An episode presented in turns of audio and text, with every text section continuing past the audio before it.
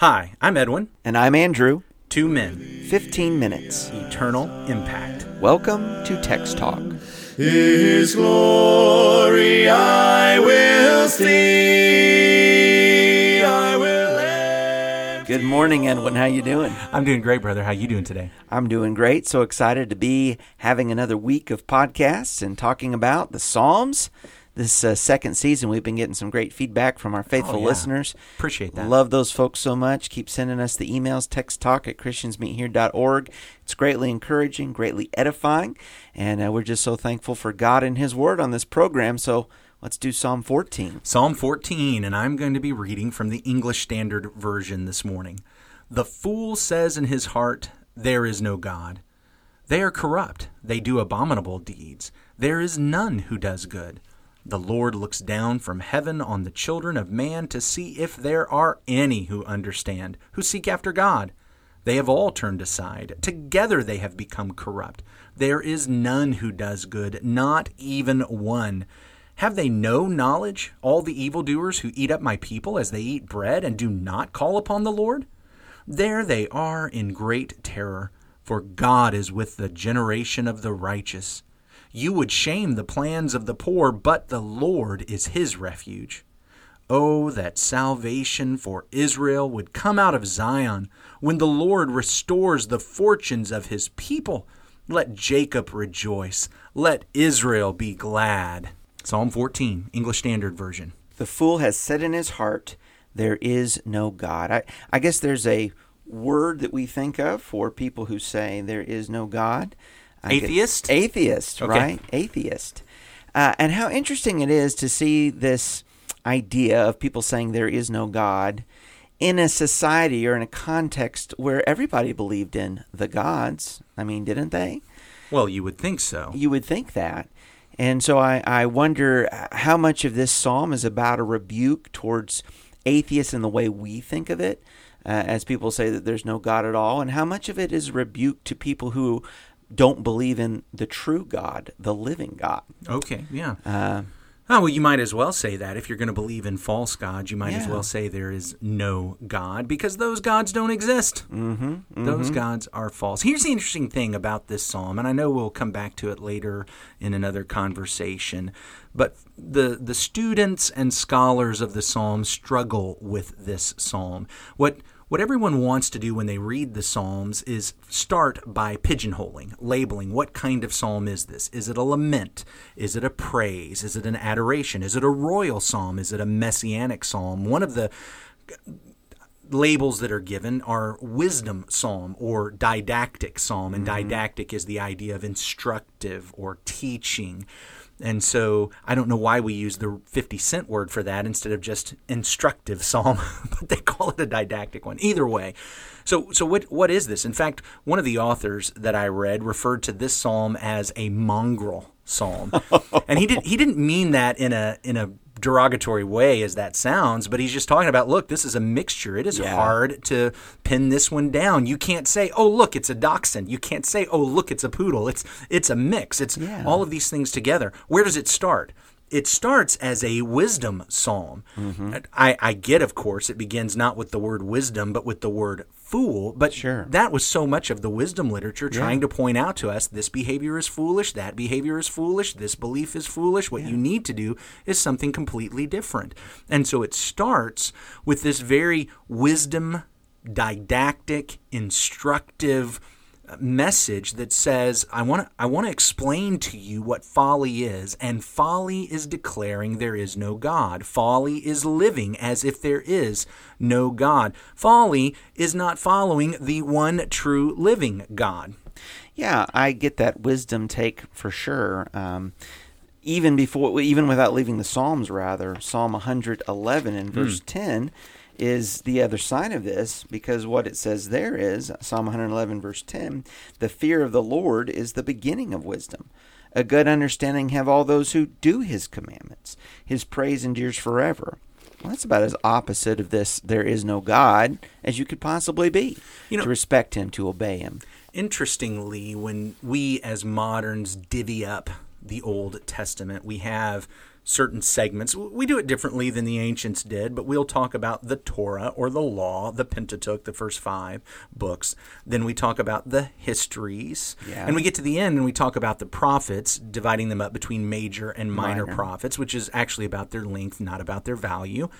And smack here in the middle, we have the idea of wisdom literature, is what Okay. we usually call it. A lot of this poetry. Yeah, I don't I don't know about you, but as I've as I've grown, I, I've rarely ever thought about the Psalms as wisdom literature. I've thought of it more like worship literature. And yet, what we see here is it does fit in well with what we have in Proverbs and Ecclesiastes and Job. A, a book full of songs and poems that explain to us wise living. In fact, what this psalm does is tells us that every other psalm Mm-hmm. that that pushes our faith toward God and helps us place our faith in God really is about true wisdom. Mm-hmm. Even as we see, and I'm, I'm thinking again, I, I have to repeat, I know every psalm is its own literary unit, but honestly, as we've been going through these conversations, I've started picking up on on a story and a stream as we go through. I felt like maybe the first episode was was concluded in Psalm 12, and now we've moved into episode two. But however, I want to view that in Psalm 14, what we've got is David expressing to all these counselors who, over the years and over the time and throughout these other psalms, have have encouraged him to turn away from the Lord Yeah. have encouraged him to give up on the Lord. The enemies who have tried to explain to him that the Lord is not doing you any good, why don't you just give up? That what he is doing in this psalm is letting them know, I'm not going to give up. That would be foolish. And to identify them as fools. That they want to live and act like there is no God. That's terrible. That's powerful. That's powerful to identify the fact that those who are our enemies, who are pushing us away, th- they're actually the foolish ones. I, I think that's really important. I'm glad that you said that right there because that's making me think of something uh, going in a different direction than what I was thinking a few moments ago about this conversation. And that is, we live in a day where who who are the people that are touted as the wise and the intelligent people? Well, obviously, the wisest people are the ones who are atheists, Yeah, they're self avowed. so so they have studied and they have learned and they have figured everything out and and we religious christian peoples we're just backwoods people who believe in mythologies and Yeah. and fairy tales and yet what david highlights it was true then and it's true now folly is not believing in god So I heard a story one time, and it was reported to me to be true. I won't tell the names to protect whoever I can protect. But anyway, the story went like this: that there was a a Christian, a New Testament Christian, an opportunity to speak at a college. He was doing a presentation of evidences to support a creationist worldview that there is a God, that there is a maker. And apparently, there was a fair mix of people in the university, uh, both, of course, the creationists and self professed Christians that wanted him to be there, uh, but then people from the other side, too the humanist worldview, the evolutionist worldview, the there is no God story of how we got here one of the very first questions to come up in the q&a was by one of these uh, self-professed christians speaking to the creationist professor or uh, speaker and saying the bible says the fool has said in his heart there is no god. Would you comment on that? What did the guy say? I'm not sure how he he, he, uh, he it was a difficult spot for him, and, and I will tell you why. Obviously, the Bible says that, but in that context and in that moment, the speaker's goal was to try to build some bridges and to Yeah. persuade some people to come over and give a fair hearing. Uh, and and uh, by interjecting this word "fool" into the room, uh, it it put up a lot of uh, defense. That's not to take away from what the Bible says, but I guess I just wanted to build on. Not only do you have a society where we see the wisest people uh, in the society as a society are those who typically say there is no God, right? But then it is, uh, you know, offensive. People are easily offended at even the suggestion that that could be wrong or or even foolish. I mean, it calls into question the entire worldview. It calls into question the entire reality uh, if there is a God. I do not want to suggest that folks who are atheists, who do not believe in God, are utterly ignorant and um, not helpful at all in the studying they do. I listen. I am very thankful for uh, so many of the advances that have been found by people who said, "I am not going to be satisfied with just saying God did this. Let's see if we can figure some things out." But here's what I find most interesting is that's not actually how the study of science started. It, Yeah. it did not start by people saying, I'm not satisfied saying God did this. Let me figure out how it actually worked. The study of science actually started with people saying, Isn't God's world amazing? I want to figure out how God's doing this. Mm-hmm. And they mm-hmm. pursued that study. And we're in a day and age where folks want to tell us that folks who are Christians, who are believers in God, they don't care about the way the world works. They're just willing to chalk it up as if, you know, there are tree fairies and river fairies and, and rain gods and that's it's just it's just God is for us, God is against us. We're just going to chalk it all up to God. When the reality is scientific study began with people who said God's world is so amazing. I want to understand how this works. Over time, it shifted to people removing God from the picture.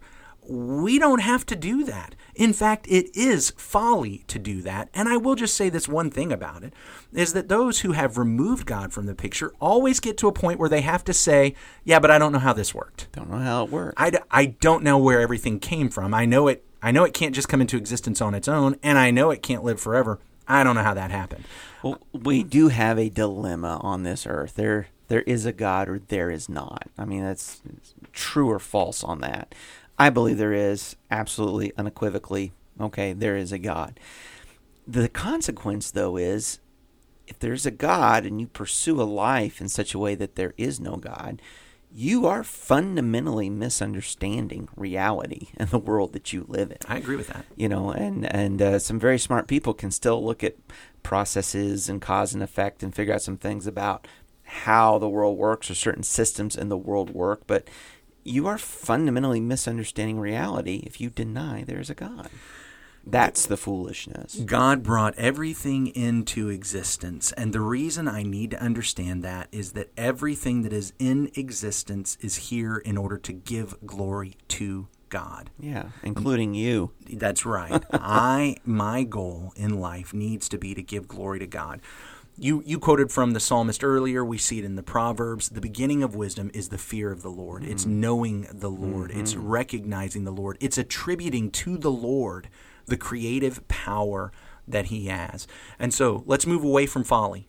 Let's move away from folly. Folly is saying there is no God. I'm not going to follow him. Wisdom is starting with acknowledging God in everything that goes on Amen. in my life. And so let's begin with wisdom. We're so glad that you've tuned in this week. We're excited about our conversations on Psalm 14 as we dig deeper into this wisdom of the Lord God. We ask you to keep joining us. Share the podcast with others if it's helping you. Review it, rate it on your favorite podcast app. That really does help us get this word out to more people. And we'd love to hear from you as well. Text talk at christiansmeethere.org. Text talk at christiansmeethere.org. Andrew, wrap us up with prayer, brother. Our great God and Father, we humbly approach you in prayer through Jesus Christ, our Lord and Savior. The prayer, Father, is just short and simple. We we pray, Father, that you would drive foolishness out of our heart and folly out of our heart. That where there is, is doubt or despair about you, about your goodness, about your acts as creator, Father, drive it far, far away, that we might understand truth, the world around us, Father, that we would be wise, true wisdom that begins with the fear of you. For your glory, in Jesus' name we pray. Amen. Amen. Thanks for talking about the text with us today. I'm Edwin Crozier, and I'd like to invite you to join the Christians who meet on Livingston Avenue this Sunday for our Bible classes and worship. You can find out more at ChristiansMeetHere.org. Check out our daily written devotional that goes along with today's episode. You can find a link for it in our show notes. Michael Eldridge wrote and sang all four parts of our theme song. You can get more from him at acapeldridge.com. Remember to subscribe, rate, and review our podcast so others can learn about it more easily. Have a great day.